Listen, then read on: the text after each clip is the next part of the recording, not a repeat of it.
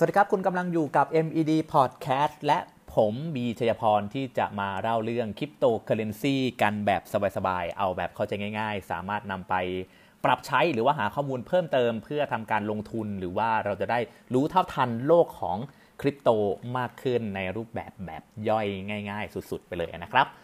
วันนี้เนี่ยจะมาพูดถึงคำศัพท์คำหนึ่งที่มักจะได้ยินในโลกของคริปโตเคอเรนซีหรือว่าโลกของบล็อกเชน เช่นเดียวกันแล้วก็เป็นคำที่มีความสำคัญกับวงการธนาคารของเรามาก ๆ เลย นั่นก็คือคำว่า DeFi นะครับหลาย ๆ คนหลาย ๆ สื่อหลาย ๆ สำนักหลาย ๆ กูรูเนี่ยก็มีอาจจะมาบอกกันว่าโลกแห่ง DeFi เนี่ยจะมา disrupt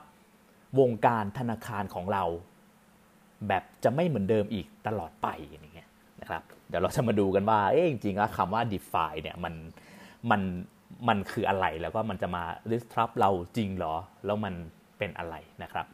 ก่อนอื่นเนี่ยต้องมาทำความเข้าใจกันก่อนว่าคำว่า DeFi เนี่ยมันมาจากคำว่า decentralized finance นะครับ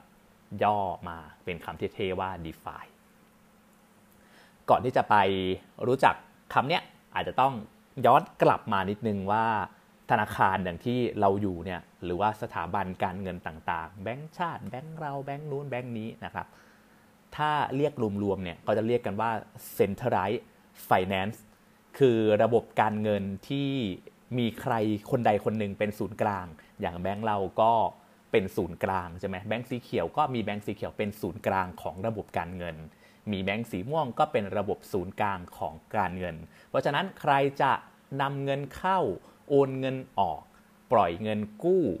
หรือว่าจะออกแบบผลิตภัณฑ์การเงินใด ๆ ก็ตาม ก็จะออกแบบ ผ่านกระบวนการ ผ่าน Centralized Finance หรือว่าแบงก์เหล่านี้ที่ออกโปรดักต์ทางการเงินออกมานั่นเอง อันนี้คือ Centralized Finance ที่เรารู้จักกันอยู่ ทีนี้ Decentralized Finance หรือว่า DeFi เนี่ยมันมาจากคำนี้ครับ Decentralized มันก็บอกอยู่แล้วว่า D คือไม่มีไม่มีศูนย์กลาง Finance ก็คือระบบการเงิน คือระบบการเงินที่ไม่มีศูนย์กลางอ้าวแล้วมันคือยังไงล่ะ มันไม่มีศูนย์กลาง ก็ให้คิดแบบนี้ครับว่า DeFi คือการตัดเอาคนกลางอย่างธนาคารนี้ออกไปเลย แต่ DeFi เนี่ยยังมีโปรดักทางการเงิน ทุกๆรูปแบบแทบจะทุกรูปแบบที่แบงค์ธรรมดาอย่างเราเนี่ยสามารถทำได้อยู่บนโลกของบล็อกเชน ทีนี้มันก็จะมีคำถามตามมาว่าแล้วใครมันจะบ้าไปเชื่อ อะไรแบบนี้มันจะไม่เหมือนกับแชร์ลูกโซ่หรอ มันจะไม่เหมือนกับการอบังปล่อยกู้เหรอ งั้นอบังปล่อยกู้ก็เป็น decentralized finance เหมือนกันสิ ถ้าว่าโดย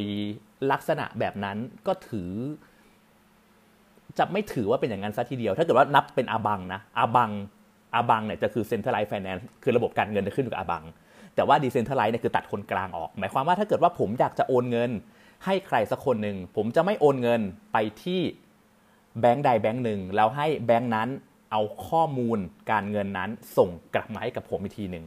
เพราะว่าทุกๆอย่างในการโอนเปลี่ยนถ่ายนั้น จะอยู่บนระบบที่เรียกว่าบล็อกเชนที่ผมเคยพูดไปแล้วเมื่อ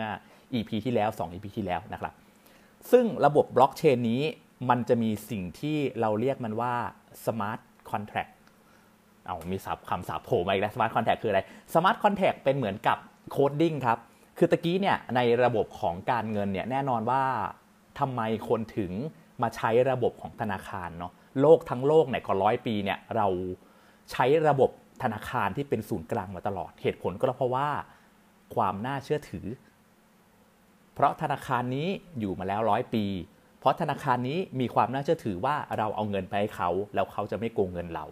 ธนาคารแห่งนี้มีแบงก์ชาติคอยกำกับดูแลอยู่ ธนาคารแห่งนี้มีตืดๆ มันมีความน่าเชื่อถือโดยตัวของมันเอง แต่ในโลกของ Decentralized Finance ครับ เราจะไม่ได้ดูเลยว่าเขาคนนั้นเป็นใคร แต่เราจะดูกันที่ Smart Contract หมายความว่าตัว Smart Contract นี้เป็นเหมือนกับ coding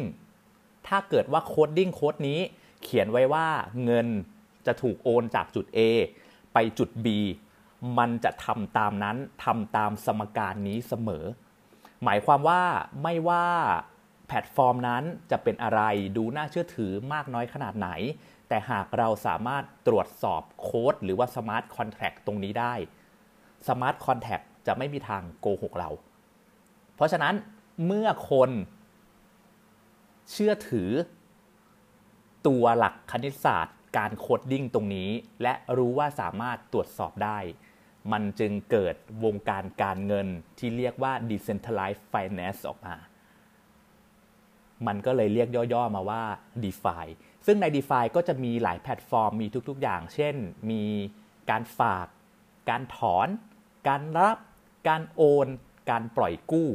ซึ่งทุกๆ อย่างนี้ถูกทำอยู่บน smart contract ทั้งหมด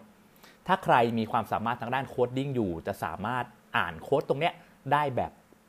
ไม่ยากเย็นเกินไปนัก แต่อาจจะต้องมีความรู้ทางด้าน coding นิดนึงนะครับ หมายความว่าถ้าเกิดว่าเราสามารถแอปพูฟได้ว่า ตัว smart contract นั้น มันบอกว่าหากโอนจากกระเป๋าเงินผม ไปกระเป๋าเงินคนอื่น จะต้องเอาเงินของผมไปที่คนอื่น มันจะทำตาม smart contract นี้เสมอ นั่นแหละครับ นี่คือโลกของ decentralized finance มันก็เลยทำให้เกิด product ต่างๆ มากมายที่ run อยู่บนบล็อกเชนเนาะซึ่งบล็อกเชนที่ผมเคยพูดไปเมื่อ EP ที่แล้ว ที่มี d e f าเกิดขึ้นมากที่สุดณนะตอนนี้ก็คือบล็อกเชนที่มีชื่อว่า Ethereum นะครับ เพราะฉะนั้นเนี่ยตอนนี้เราก็จะมีการแลกเปลี่ยนเงินตรา จากเงินคริปโตเคอเรนซีมาเป็นเงิน fiat เงิน fiat คือเงินเงินกระดาษเงินเงินดอลเงินบาทแบบนี้นะมีการแลกเปลี่ยนกัน โดยไม่ต้องผ่านคนกลาง ถ้าเกิดว่าเป็นคนกลางเราก็จะเป็นอะไรนะที่เราใช้กันอยู่ เหมือนเหมือนเอ็กชแนนที่แบบเราเราเราแลกเงินกันเราจะไปต่างประเทศอย่างเงี้ยครับผมนึกชื่อไม่ออกนะ แต่ว่าในโลกของ d e f าเนี่ยเราก็สามารถเอาเงินผ่าน smart contract ตรงเนี้ยแล้วก็แลกเปลี่ยนได้เลย จากเงินปกติกลายเป็นเงินของคริปโตเคอเรนซีได้เลยทันที แม้ว่าอยากจะปล่อยกู้หรือว่าการซื้อขายเงินแลกเปลี่ยนกันแบบตัวต่อตัวที่เขามีคำศัพท์เรียกย่อว่า P2P เนี่ยเราก็สามารถทำได้เลยผ่านทาง smart contract นี่แหละ จริงๆแล้วมันจะมี อันนี้เป็นรูปแบบแค่ concept นะครับว่า centralized finance กับ decentralized finance เนี่ยคำว่า DeFi เนี่ยมันมาได้อย่างไร มันเป็นอย่างไรนะครับ ก็ต้องบอกว่าถ้าเกิดว่าเรายึดตามคำที่เราบอกมานี้ว่า DeFi คือ Decentralized Finance เนี่ยมันจะมา disrupt วงการแบงก์อย่างเราได้หรือเปล่า ก็ต้องบอกว่าตอนนี้สำหรับตัวผมเองคิดว่ายังและก็ยังไม่ใช่ในเร็วๆนี้ แต่ว่ามันจะเป็นอีก option หนึ่งในการเลือกเชื่อมต่อระหว่างโลกแห่งคริปโตเคเรนซีกับโลกของเงินจริง กับ product ทางการเงินในโลกของบล็อกเชนกับโลก product ทางการเงินของชีวิตเราเอาแบบมาสมัครชนส่วนที่เชื่อมกันมากกว่า เพราะว่าโลกของ d e f าเองเนี่ยก็ต้องยอมรับว่ายังเกิดมาได้ ไม่นานมากนัก มันยังต้องการการ approve ตัวเองอีกพอสมควร เพราะว่าแน่นอนว่าความสำคัญของระบบการเงินที่เราเชื่อมั่นเนี่ยสิ่งสำคัญของการจะเอาเงินไปที่ใดที่หนึ่งเนี่ยปฏิเสธไม่ได้เลยว่าความสำคัญที่สุดมันมาจากความน่าเชื่อถือเป็นหลักสำคัญ เพราะฉะนั้นที่ใดที่มีความน่าเชื่อถือ ที่นั่นก็มักจะได้รับการยอมรับมากขึ้นไปด้วยนั่นเอง ซึ่งแน่นอนว่า d e f าก็ยัง ต้องใช้ระยะเวลาในการapprove ตัวเองอยู่ในระดับหนึ่ง แต่ก็อย่างที่ผมบอกไปครับว่าถ้าเกิดว่าตัว Smart Contract มันถูกต้อง มันโปร่งใส